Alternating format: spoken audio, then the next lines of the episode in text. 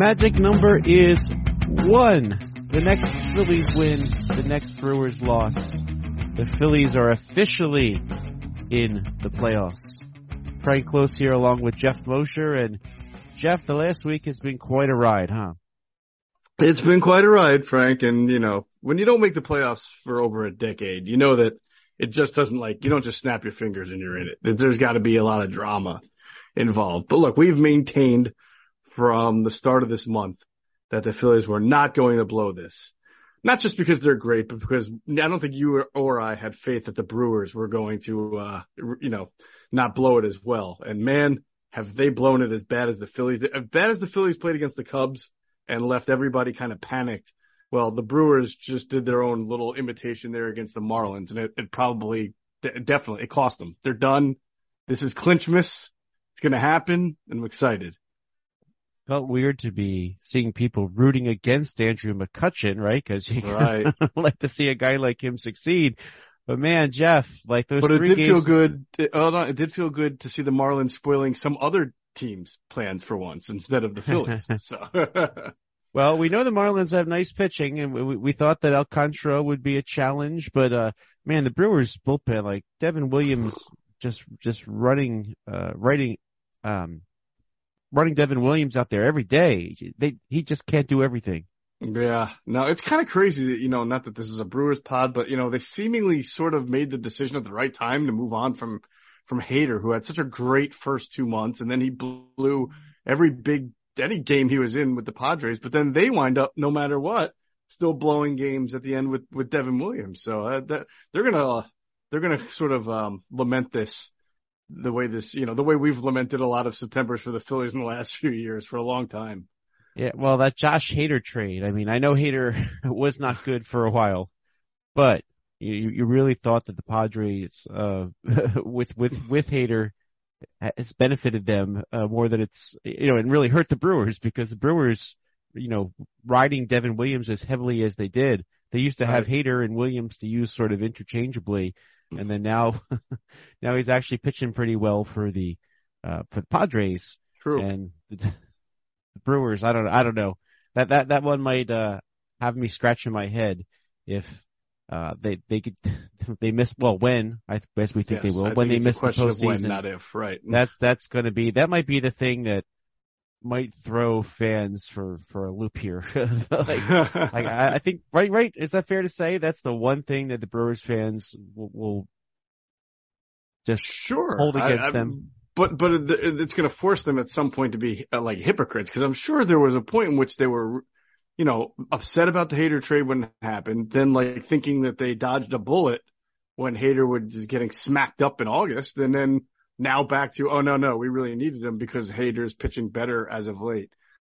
Has he been dominant as of late or just better than when he was getting his ass handed to him? I'd have to go back and look at – He's been better. I thought he was just pitching better but not, dominantly. Yeah, I mean, his last several outings were scoreless.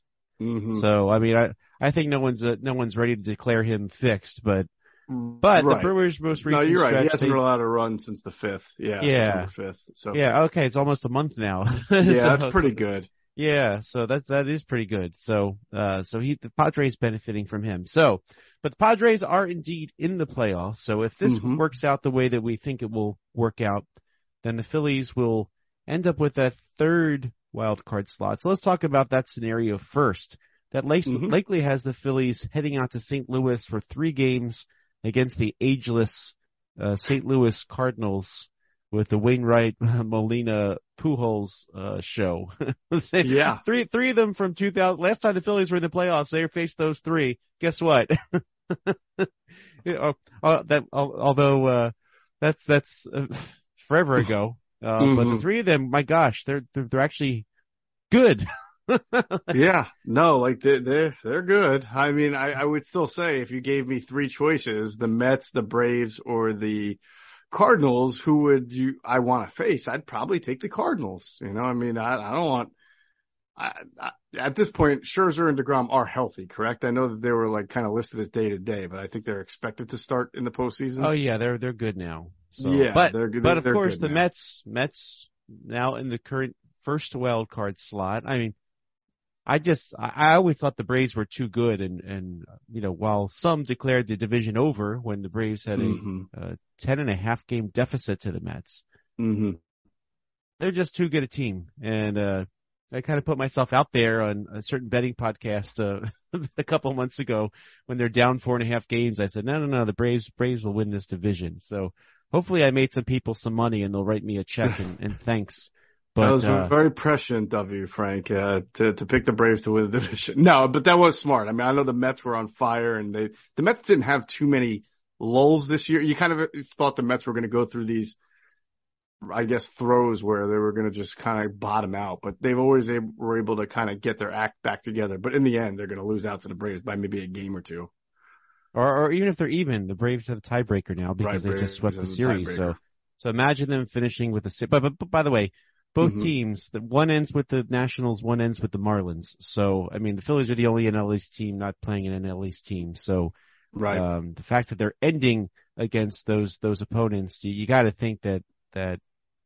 Well, I don't know. Maybe the Marlins will play spoiler again, right? So, I don't know how long they can keep that act up. I mean, listen, the Marlins. I mean, we were kind of texting back and forth. The way the Marlins won those games, yes, that part of it was the Brewer bullpen, but they had some really clutch hits in the late innings there. I mean, both teams did. So that was sort of like, sort of lightning in the bottle type of baseball there for the Marlins. So I don't know if they're going to be able to keep that up.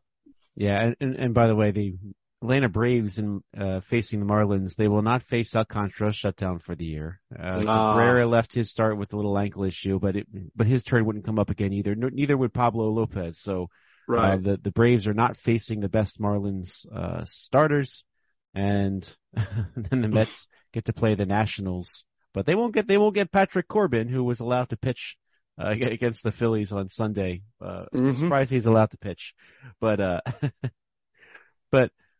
so that's kind of a fun thing to watch, to see who actually wins the NL East. I think it's Braves at this point. I think that, you know, that their opponents the next few days are really no match for these teams. I think the depth of the Braves gives them an edge to finish this out as the NL East champions. But behind them, so one of them is going to make the wild card. So if the Phillies are in their current wild card slot, they're set to face the Cardinals, but here's a scenario that could happen. The Phillies could actually overtake the second wild card. Right. As the San Diego Padres are only one game ahead of the Phillies. And if the Phillies pull even, they just have to pull even, right? Because the Phillies have the tiebreaker against the Padres. So if they finish the season with the same record, the Phillies will be the 2 seed, the Padres the 3 seed. So let's talk about that, Jeff. Do you have a preference as to which seed the Phillies get? Would you rather if the Phillies face the Cardinals or face the loser of the Mets-Braves scenario? I would rather them play the Cardinals, but I've been pretty consistent with, the fact that the whole crawl before you walk thing. I know this Phillies team was built to be a contender, a World Series contender. It has not worked out that way. They still have issues, even with the manager switch, they've got issues sometimes defensively, from a small ball standpoint when they need to manufacture runs that hit them at some pretty bad times. And of course the bullpen, there are still times there where you wonder if they can get the job done. So with that being said, Frank, I'm just looking forward to Phillies playoff baseball, the Red October. It's been a long time. To answer your question, I'd rather play the Cardinals. Out of division, I think they've had some success against the Cardinals this year. I'd have to go back and look at their record, but I don't think the Cardinals have dominated them the way the Cubs have. And I think the Mets have dominated them, although a lot of those games were earlier in the year, if I'm not mistaken, when Girardi was managing. I think things turned around a little bit after, but. Well, the Phillies split the 4-game series in St. Louis in July. Where it's very hard to win. Series, by the way. They took 2 or 3. Yeah. And so they do have the season series edge over the Cardinals, but they were some pretty competitive games. Yeah. Well, I mean, I think they're going to be all competitive no matter who they play.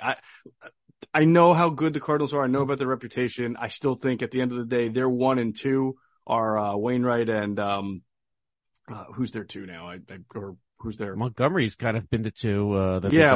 They got from the Yankees, right? I would take that as my opponent over, you know, Scherzer and DeGrom or Fried and Strider, whoever the Braves are throwing out there along Fried. I just think it's a better matchup, pound for pound, to have to play the Cardinals. I think it's a team that the Phillies can beat a little bit easier than the other two.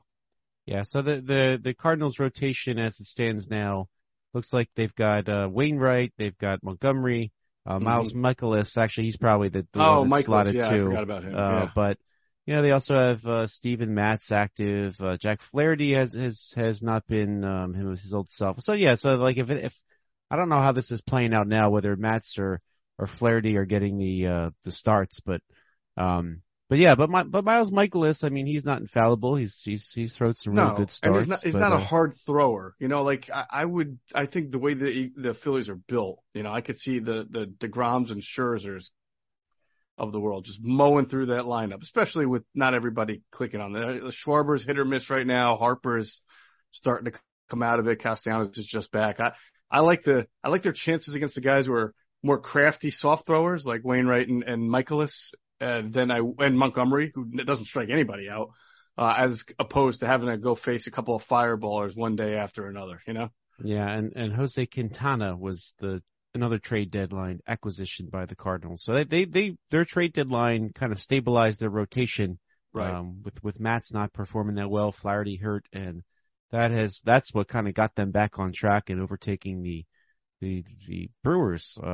So you know the Phillies have faced Quintana. I remember they faced him at Pittsburgh. The Phillies took a win in that game. So although I think Quintana was pretty good for a lot of it, but yeah, so you gotta feel like the Phillies can be competitive there. And by the way, this is true of any wild card team, right? So I've heard national analysts say they can't pick any wild card team to win going forward because you start out with 3 games on the road and then you go to the division series where you're not the home team, right? You know, you'll be the secondary team, and then the amount of games that the wild card team has to play, and not being at home, that's pretty challenging. Yeah, it is. And maybe there's something too about guys like Schwarber and Castellanos who've played a lot of NL Central ball, being more comfortable going into St. Louis. They've been there a lot. They may have not won a lot of games with the clubs. Well, you know, I mean, Schwarber was on the World Series Cubs team, so he's won some big games there. You know, I think that there might be something, if I'm looking for like some small advantage there, or just something where I feel like the Phillies lineup might be more comfortable there than, say, you know, New York or Atlanta. I think that would also kind of come into play. Yeah, but the big threats there, obviously, Paul Goldschmidt, who's on fire, triple crown-ish if it wasn't for Schwarber hitting a bunch more home runs. He could threaten a triple crown in a normal season, but man, Paul Goldschmidt has been out of this world, and put him with Nolan Arenado, like that's going to be the tough part there, and I think that's the fact that those two players are in that lineup every day. I think that's led to a lot of Pujols' success because they'd rather pitch to Pujols when you consider that you got Goldschmidt and Arenado around. So, so that's made Albert Pujols so much better, who's now hit his 702nd home run on Sunday, which is mind boggling that he's still going. And Yadier Molina still going. Like it's that to me is more mind boggling, by the way, Yadier Molina. I mean, to play that position that long, that well, that's tough, man. He's an amazing player, Yadier Molina. Yeah, I batting .215 this year. He's not his old self, but comes up with a big hit every now and then. Sure. I think I read that he and Wainwright have the most battery starts of any other battery ever in the history of the game, which is pretty amazing. Well, yeah, I mean, it's really hard. I mean, how many catchers have that longevity, and how many? I was trying to think like who would even be second, like maybe Pettit and Posada. Like I'm trying to think of catchers alone who have played, you know, Javi Lopez and I don't know, Maddox or Glavin maybe. I'd love to see it. But even Lopez didn't have that longevity, right? So on September 14th, they started together for the 325th time. That's insane. I don't think people understand how insane that really is. But the fact that they beat the record. Now the record was held by Detroit Tigers, Mickey Lolich and Bill Freehan, but they were pitching every fourth day back then. Yeah, right. So this is mind boggling, right? So, sure. But Sunday they had their final home game together. So that's kind of the nice story here, but well, symbolically, the fact that the Phillies returned to the playoffs to three players that beat them in 2011. I mean, that's something. Man, I didn't even think about that, but yes, that is something. And then also the last time the Phillies clinched, right? They did it against the Astros, if I'm not mistaken. Last time they clinched this, or was it when they clinched in 2007? Was it the first when they played the Rockies? Was it the Astros that they? I honestly don't remember. There was one of those years where they had to get in, and they beat the Astros to get in. So I thought that was pretty interesting too. So when and how do you think the Phillies get this one? Are they going to back in with the Brewers loss? By the way, the Brewers have to face two nice pitchers in Zach Gallen and Merrill Kelly when the Diamondbacks come to town tonight. So that's going to be challenging for the Brewers. I think it happens tonight. I don't think the Phillies are waiting around. I don't think they're backing in. I think they get a win. I think the Phillies can win. It is McCullers. Now here's the big question. Now Dusty Baker, the consummate professional he is, he said, "Hey, look, we're going to play our starters. Like we're not going to lie down for the series, even though they've clinched home field." But I think practically too, with the Brewers getting the bye in that wild card round, they need to pitch their starters, right? So the Phillies are going to get some good starting pitching against them. Now, my thought is, though, that the Astros, while they will play everybody, I can see these starting pitchers departing after 5 innings, right? Yes. We talked about that in the last podcast, that they were going to play their guys. But, if a guy runs into trouble, or if the Phillies are smart, they haven't played smart lately. If the Phillies are smart, they're going to look at a lot of pitches and try to work the count against whoever McCullers tonight, just to get the pitch count up and see if Dusty gives the early hook, because he's trying to preserve these guys. And not just tonight, if they don't clinch tonight, if it's the next, whatever. I think that they've got to be a little more selective than usual. Most guys, some guys I think are looking at too many good pitches. Reese Hoskins, I'm talking about you. But in general, I think they got to work the pitchers and sort of play the chess game with Dusty and the Astros there. Yeah, so Lance McCullers Jr. starts first in this series. Tuesday, I think he missed the start. He had a little illness, nothing major. So but he hasn't pitched too much, coming off an injury. He's 4-1 this season. Yeah. Maybe made like 8 or 9 starts. I don't remember exactly. But still a nice pitcher. Big curveball thrower. We know that. Phillies are sending up Aaron Nola. So I think this is a good night to make it happen. Then you face Justin Verlander, who's vintage Justin Verlander this year, 17-4 with a, what's his ERA? 1.80. Jeez. That's incredible. That is vintage Justin Verlander, whip of 0.85. Man, that's unbelievable. So after that, and then they're set to finish against the best pitcher nobody's ever heard of, being in the National League, but, Framber Valdez. Yeah. He's 16 really good. 6, dynamic young left-hander. He's a Cy Young candidate. Justin Verlander's a Cy Young candidate. So I think that tonight should be the night that the Phillies win and be able to celebrate with the win. I would hate to see the Phillies sort of back in with the loss, and then you can't celebrate like that, right? Yeah, I mean, listen, I think you can, because you're the Phillies, and it's been over a decade, so you take it any way you can get it. So I would be pretty happy about that. I mean, listen, at the time that they fired Girardi and named Rob Thompson manager, it didn't feel like the Phillies were going to make the playoffs, even if they played well. I mean, they had to play really well. They had to win 12 games in a row, I think, right? From that happened, just for everybody to like say, okay, they're stable now. They're getting like back toward 500 and everything like that. So I don't know. I know this team was built for better. But at this point, you take it. You take what you get. I'd love to see them win on their own to get in, but I'll take what I can get. And honestly, do you think that this is like back in 2007, right? So they clinched that division. That's the huge celebration, and then they fall flat in the playoffs, of course, right? So, but that was sort of like their introduction into the postseason. And I remember Jimmy Rollins saying that, well, yeah, in 2007, that was our World Series. And then after that, they were like, well, obviously we got to do better than that. So, so you got, you're just, I think having that first step back into winning is going to be huge. You got to crawl before you walk. Right.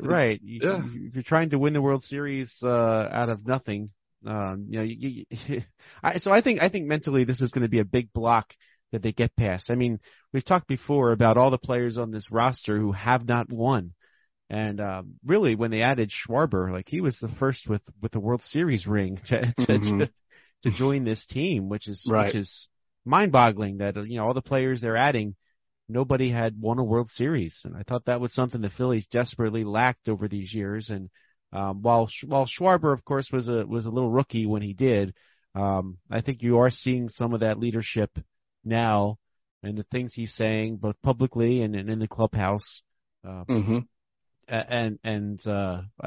think that's something that propels you into better later, because you know what, if you do go to the playoffs and let's say the Phillies do, I mean, hopefully they don't, but let's say they do get eliminated in this wild card round. Well, then they feel like there's something incomplete, that they need to get over the next step next year. So, which they clearly do. I mean, they have to improve in areas, they get hot here, and they certainly have talent, but I think we've seen over the course of the year that enough to foreshadow the fact that once they're out of this playoffs and the off season begins, there's going to be some pretty significant moves made this off season to get this team to be more complete and well rounded. Yeah, I mean, I think where we're seeing the last little bit of Gene Segura, and maybe there's a major shakeup in terms of defense.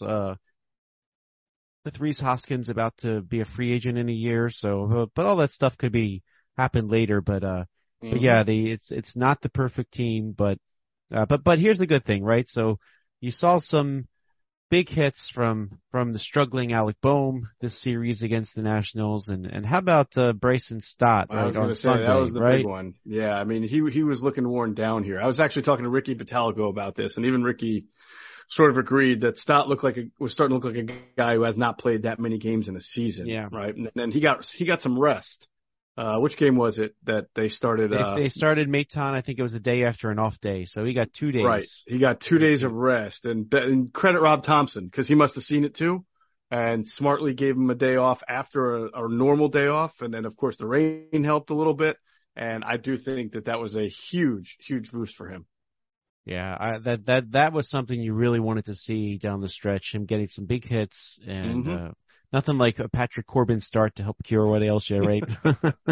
But no, I'm happy, and really, like when you think back, so when I went down to spring training, I still went down even during the lockout, but who was out there working out but Bryson Stott, right? So I was watching him and Ohapi and Hall, all these guys that were not on the 40-man at that time. They're all down there working out. But then Major League spring training came and got pushed back, and then there he is with them. And then, he's been playing a long time. And, I think this is a situation where you really miss Edmundo Sosa, because Sosa could have spelled him, against some of the tough lefties the last few weeks. And, maybe some of those at bats against those tough lefties that he felt bad about, he doesn't even have to have. So, not to mention the exhaustion factor. So, the Phillies do miss Edmundo Sosa. He might get him back for the playoffs. That'd be something if he could return to St. Louis for the playoffs. That would be great. The team that traded him, and hey, maybe he can get a big hit off of Jojo Romero, who has been pitching for the Cardinals. Sure. So it would be great if his bat was still hot. I mean, again, he was sort of surprising everybody with how well he was hitting the ball. He looked like Sammy Sosa. Yeah. So, you knew that was going to sort of come back to earth, but then he got hurt before he even had a chance.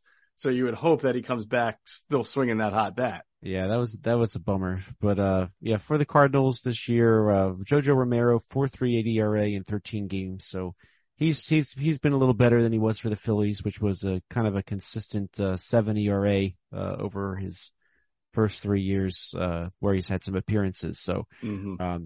So hopefully hopefully, I kind of like what you're saying about the Cardinals. I think that's a good matchup for this Phillies team, and all the storylines and the 2011 memories. I think this could be neat. So you think it's today? So you think the Phillies will win today?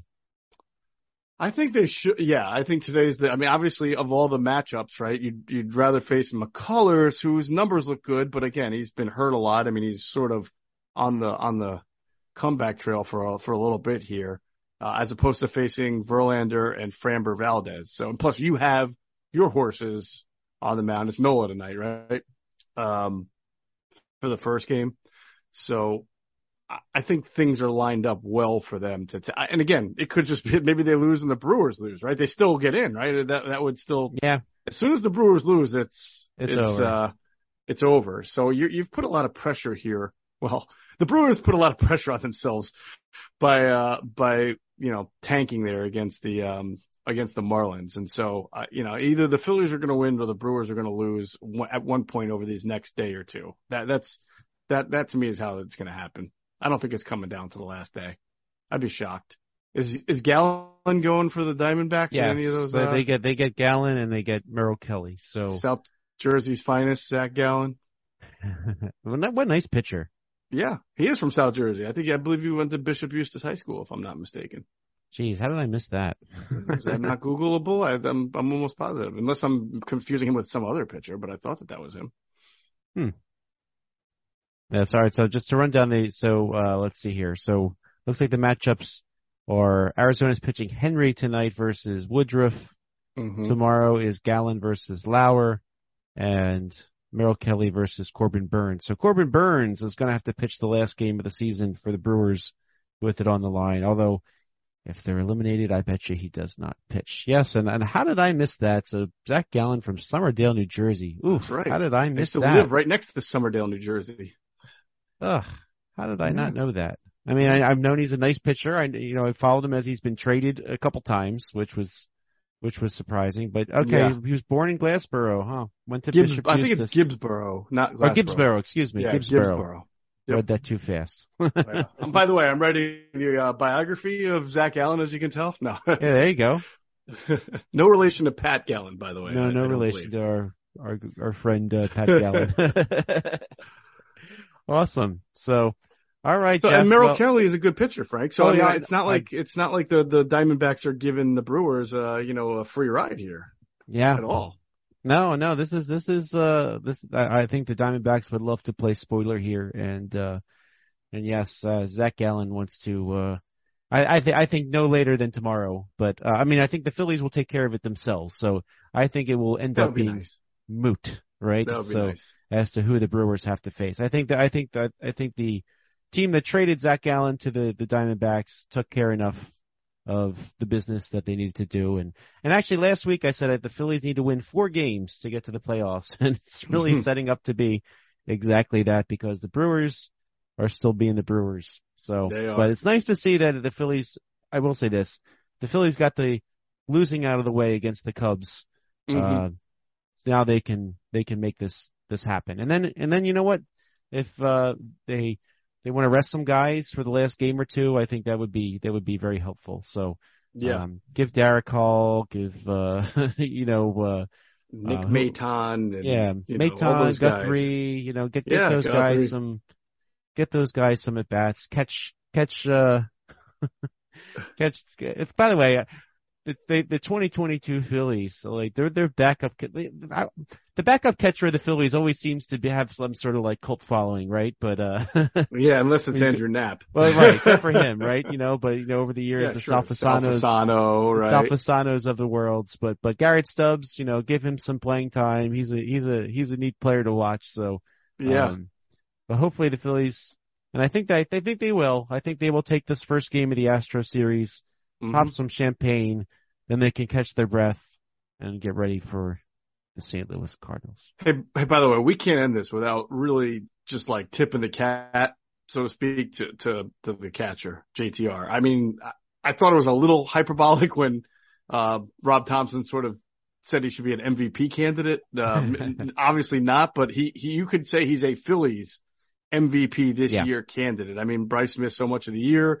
Schwarber has been obviously a launching pad for home runs, but not much else. I mean, the most, I want to say consistent, even though he had a terrible first 2 months, but since the All-Star break, he's come up with so many big hits and caught so many games and stole. What do you have? 21, 22 straight stolen bases. He has not been caught stealing. Yeah, it's insane. It's crazy. He's been phenomenal. So we haven't really talked about how great he's been in the podcast, but he's got to get his respect. He's been amazing. He's worth every penny that they're paying him this year.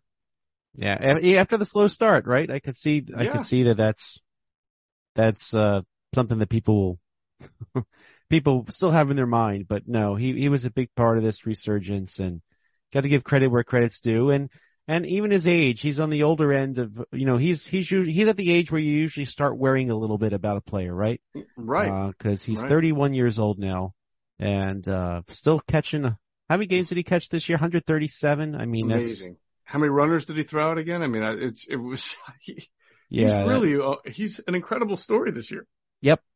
Absolutely is. Well, hopefully the incredible story continues, Jeff, and let's catch up ahead of the playoffs if we can. We will. But for now, this has been the Powder Blue Podcast. Frank Close, Jeff Mosher.